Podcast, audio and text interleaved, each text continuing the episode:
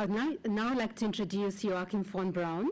He is the director for the Center for Development and professor for economic and technological change at Bonn University.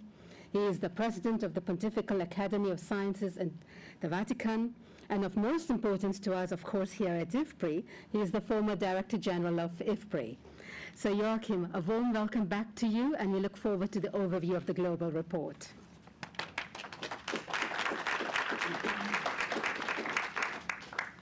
Thank you so much, Rajul. It's a pleasure to be here. Um, let me hold up the report. It's not that thick uh, compared to I F P R I books, uh, at least uh, the way we wrote them in the older days. Um, to summarize such a report in, in a few minutes is, of course, uh, um, a challenge.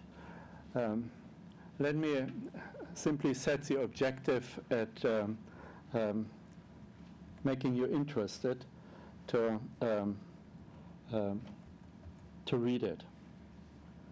It's called The Opportunities for Future Research and Innovation on Food and Nutrition Security and Agriculture.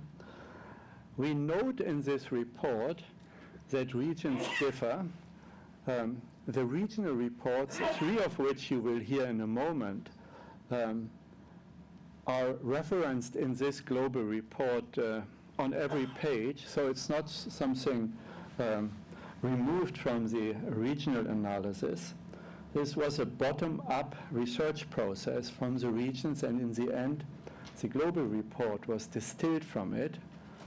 We do it here the other way around. I give you the overview before you hear uh, what has happened uh, in terms of research in the regions. The framing of the The global report has two key considerations. One is global public goods, and secondly, risks and opportunities and their transmission around the world. And of course, uh, in support of the S D Gs, which uh, Volker Turmohan already mentioned. Taking note of the big global food and nutrition and agriculture systems failures, Um, is um, done at the outset of our studies. These are well known to all of you at I F P R I. I don't need to explain uh, and go through them, um, from the nutrition aspects of um, system failures to the environmental destruction, destruction aspects. Extremely important for us was um, to take a systems perspective, a systems approach in the assessment and in deriving priorities for science and for policy in this uh, three-year process. Um, now, uh, systems uh, one oh one means uh, boundaries need to be identified. The global report has uh, global boundaries. Um, um, Issues of uh, health and nutrition, income, employment, agriculture, and markets and their interconnections are the key framing uh, of the concept. Science impacts on all components listed here and the linkages. Let me jump to conclusions. So I jump over eighty percent of the report, which has analysis and elements in it. You need to read that. Um, and. Um, I want to simply present where we have come out. You can ask us, how did you get there uh, in the discussion time? There are three broad recommendations of the I A P Global Report. One is the call for internationally supporting and sharing basic and applied research.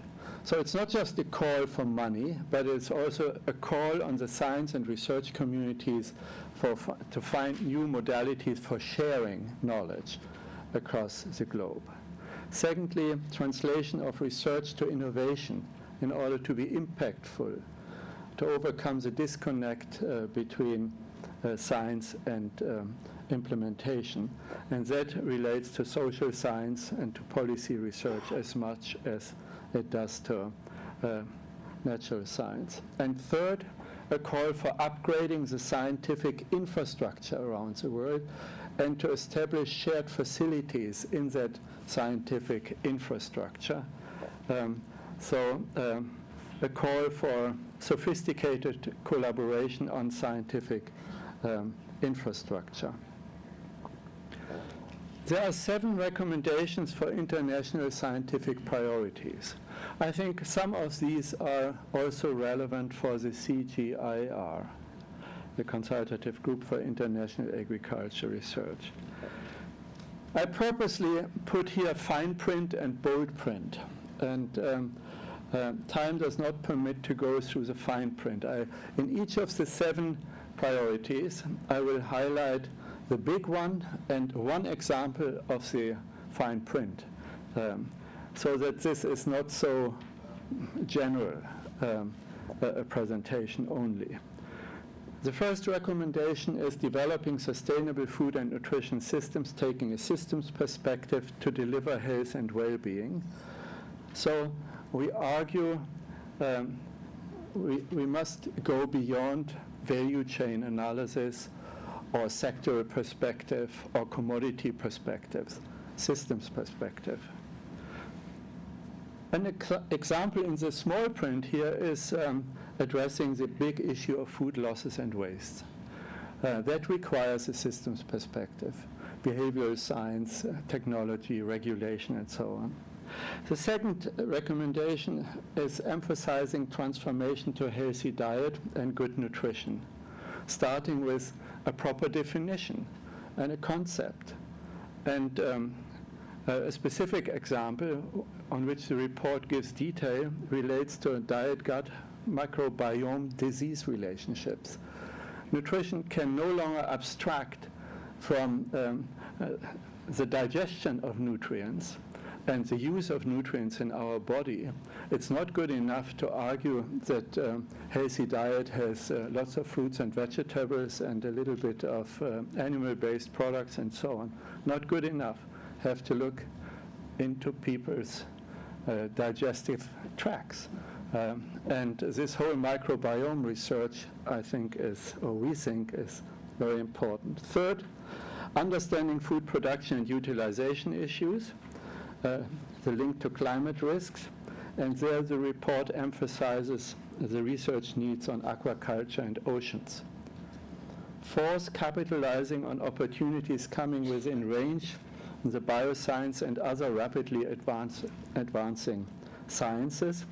Here we argue that um, there are gaps, needs to do more animal health and feed conversion efficiency, the whole protein agenda in the world, which is environmentally Uh, has environmental destructive effects, which we need to address. Fifth, addressing the food, energy, nutrients, water, health nexus. Well, a long line of nexuses. And that's where the report argues, and we argue, and that came up in virtually all uh, regional reports, um, a focus on bioeconomy and circular economy issues. Sixth, promoting activity at the science-policy interface and reconciling policy disconnects. And um, uh, a, a much more sophisticated work is called upon here on regulation of emerging technologies. I only hint at the uh, demise of CRISPR-Cas regulation in, uh, in Europe. Uh, we need to revisit um, um, uh, regulatory regimes Uh, with appropriate care, but also with appropriate update uh, related to uh, genomics opportunities. And seventh, consolidating and coordinating international science advisory mechanisms. And that's where the uh, academies call for a panel for food and nutrition security and agriculture and consolidate uh, related mechanisms.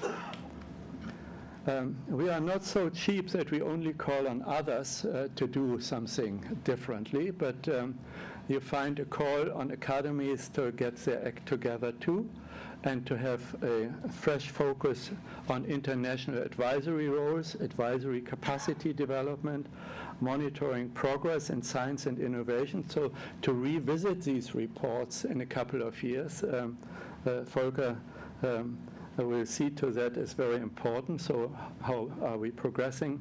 And science and technology capacity building.